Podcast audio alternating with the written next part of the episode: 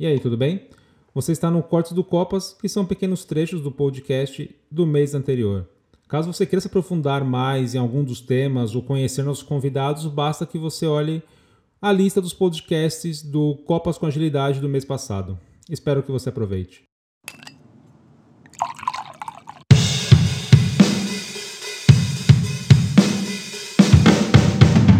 Quando eu entrei na TW, conheci muita gente.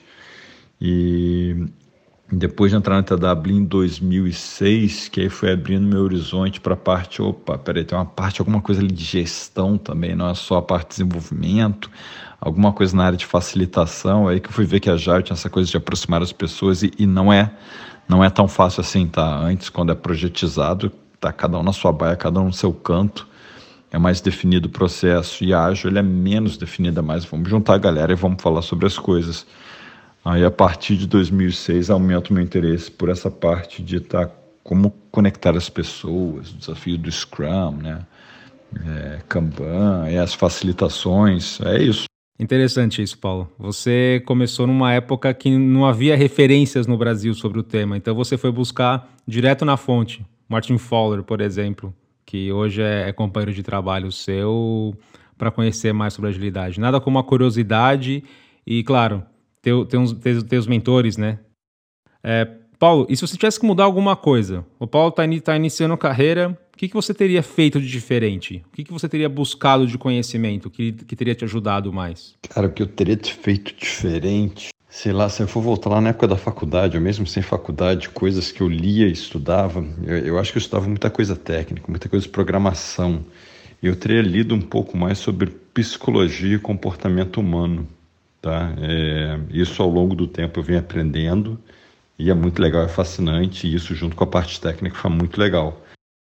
E aí em 2008 eu comecei, eu fui estava numa um dentista lendo uma revista e estava escrito lá Scrum, a nova forma de gerenciar projetos. Achei interessante, catei a revista do dentista, botei dentro da bolsa, levei para casa, comecei a estudar sobre o assunto e aí não tinha muitas pessoas ainda no Brasil que falavam é, com muita propriedade e experiência sobre isso. Né? As pessoas que tinham ainda estavam aí experimentando.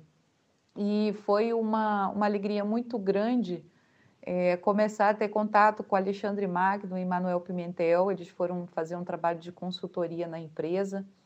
E eu falo que eles são meus grandes mestres, né? Aprendi muito com eles e principalmente eles me deram muito apoio é, individual, porque quando a gente começa a aplicar isso dentro da empresa, é um transtorno muito grande, né? muda muita cultura, muda muito o comportamento. Então, se a gente não tiver aí um consultor motivando, engajando a gente, a gente desmotiva e deixa de fazer. E seguindo o exemplo que a Anne deu de utilizar em casa, é isso que eu trago: organizar as coisas de casa e priorizar, utilizando alguma técnica. Vamos pensar aqui que nós queremos mudar os móveis de lugar. Para dar uma energizada, nós cansamos da, da, da, energia, nós cansamos de como os móveis estão distribuídos, queremos fazer uma limpeza. Cria um quadro com as colunas mais básicas possíveis a fazer, fazendo e pronto, e coloque todos os ambientes da casa que você quer mudar. Uh, quarto, sala, cozinha, dispensa, banheiro, que seja. E coloca isso priorizado.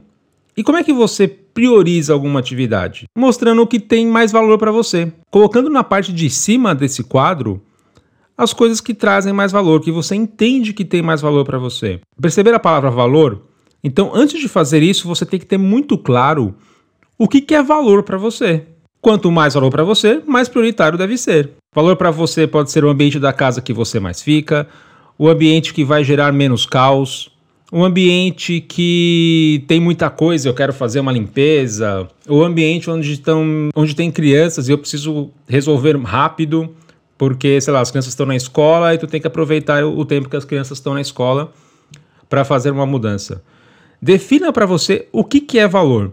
E com base nesse valor, você vai priorizar. Você vai colocar na parte de cima da coluna do tudo na coluna do A Fazer. Você vive com mais pessoas? Faz um acordo com essas pessoas. Converse com elas para entender o que, que faz sentido e de forma colaborativa. Não queira impor o seu desejo, a sua vontade. E se você quiser impor alguma coisa, tente convencer a outra pessoa do porquê isso. Quais são as vantagens que isso vai trazer? Quais são os problemas que isso vai evitar? Claro, e não existe só essa forma de priorizar. Muitas vezes também tem a parte financeira, tem a quantidade de dias ou mês que eu utilizo determinado ambiente. Por exemplo, se eu fico, se eu faço minhas leituras na sala mais do que na cama, então faz sentido eu arrumar a primeira sala. Eu mudar a primeira sala, que é um ambiente que eu fico mais tempo. Isso vai me trazer um valor. Vai ser agradável. E isso bate também na parte emocional. Então são três formas aqui de priorizar: olhando o lado financeiro, olhando a questão emocional, que isso influencia, claro, e quantidade de vezes que eu utilizo no dia ao mês determinado ambiente. Isso vai ajudar na priorização. Por exemplo, tinha duas meninas que eram é, Ares com ascendente Capricórnio. Então, Ares é um signo mais atirado, né, mais é, espontâneo, vamos dizer assim, e o Capricórnio já é um signo mais é, autocontrolado, mais discreto, né? E uma era bem Capricórnio, a outra era bem Ariana. Então, com o número do Enneagrama, ficou claro o que, que uma buscava e o que a outra buscava era bem diferente porque os números do Enneagrama eram diferentes.